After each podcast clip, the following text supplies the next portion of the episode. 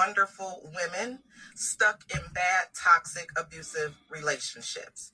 We, those of us that are Christians, we already know what God says about divorce. However, however, God does not want his daughters to be in toxic relationships that are mentally abusing us or physically abusing us. We cannot fulfill our purpose that he has for us if we're broken and always upset.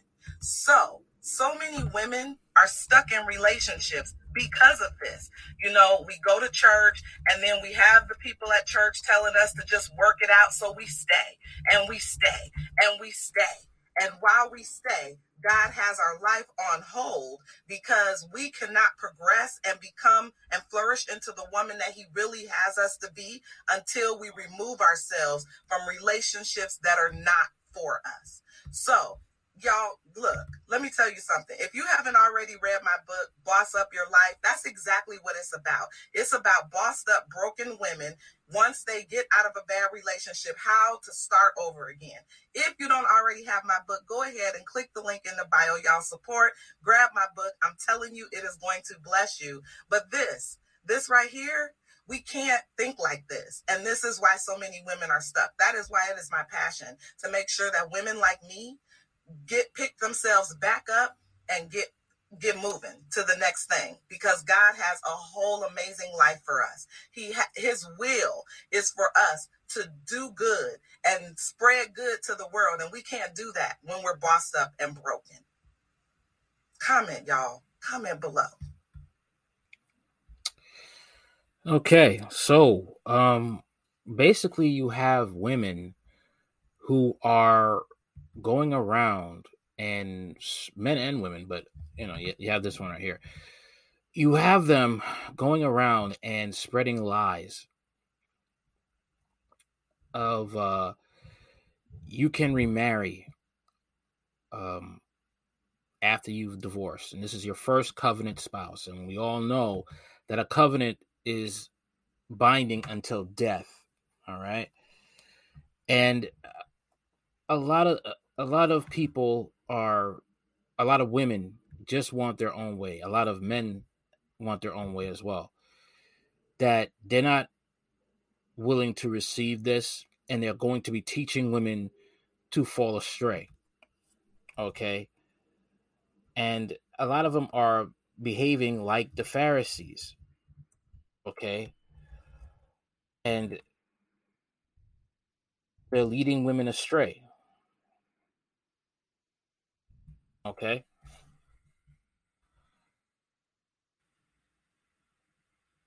And here's a, a verse. Okay, I'll put it up here. All right.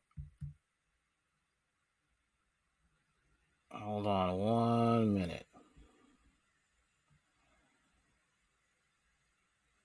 Because they're basically, you know, misery loves company. That's what they don't realize.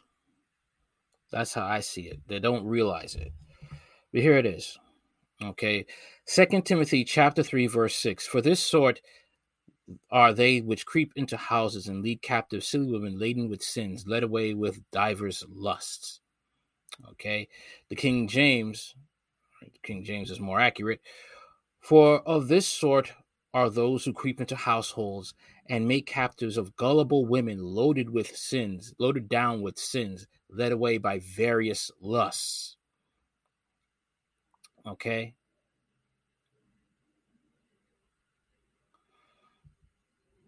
And this one I think is more fitting, the Berean version. They are the kind of who worm their way into households and captive vulnerable women who are weighed down with sins and led astray by various lusts. So basically, when it comes to this, all right, it is women who really want to rebel against God's teachings when it comes to the permanence of marriage. Now, the thing is, is like you notice that the the running uh, theme with women when you tell them that you cannot remarry as long as your first covenant husband lives is that oh you expect me to be in an abusive marriage no okay if your husband is harming you then you can separate from him Okay, get the law involved if there's violence.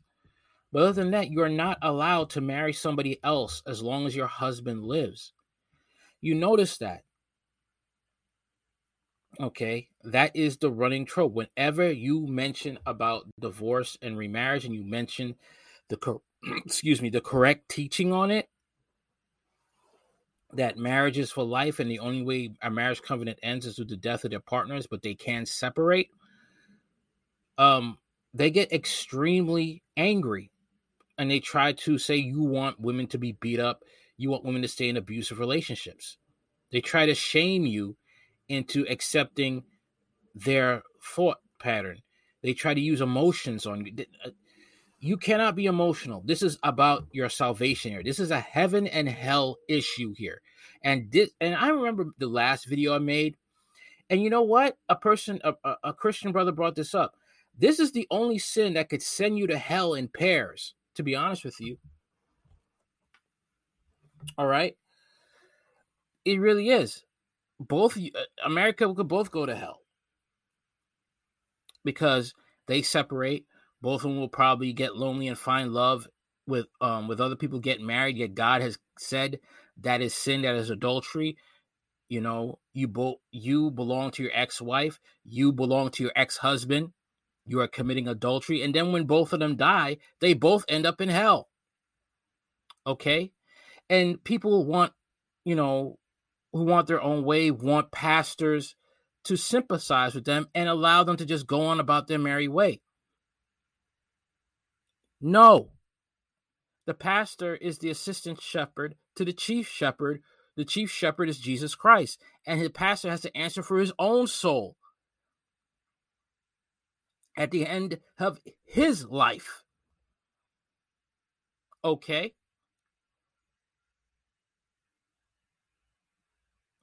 And a lot of people don't understand that that we have to work on our salvation with fear and trembling.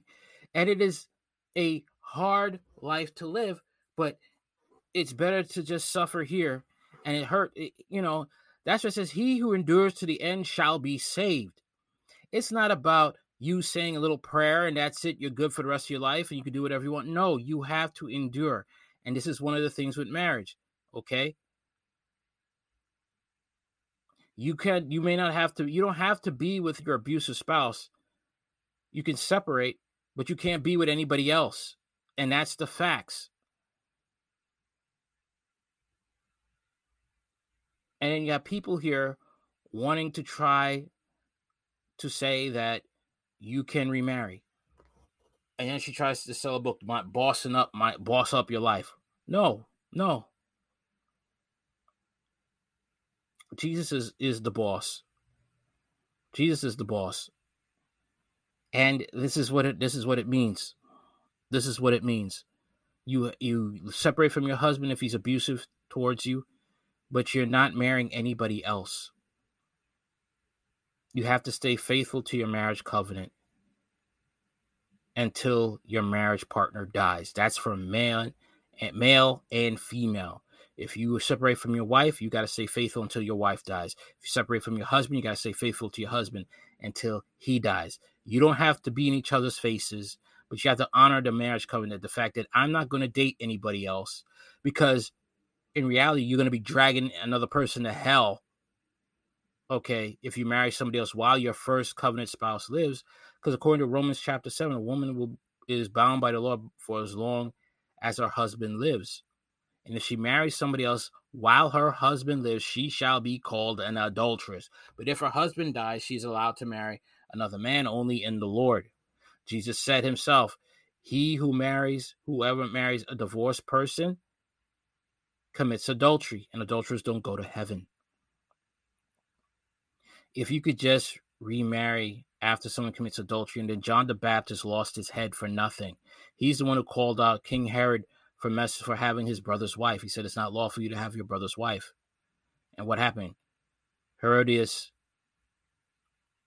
set up a plan to have John the Baptist killed. She didn't like that. It just shows back then that women, you know, not all you have rebellious women that don't want to hear the word of God and they want to lead other women astray.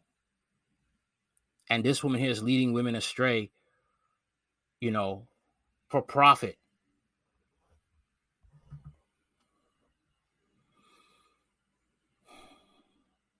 It, it, it requires a lot of sacrifice to be a Christian. And very few people are willing to, to pay it. And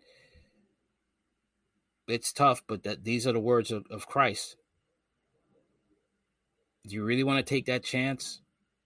And then, you know, marry somebody else, have a have a wonderful life, but then die and then you end up in hell after your death, all because you couldn't hear the, the words that said, Whoever marries a divorced person commits adultery. Woman's bound to her husband for as long as he lives. I notice a lot of feminists hate Paul. A lot of feminists hate Paul. They hate him with a passion because he says these words.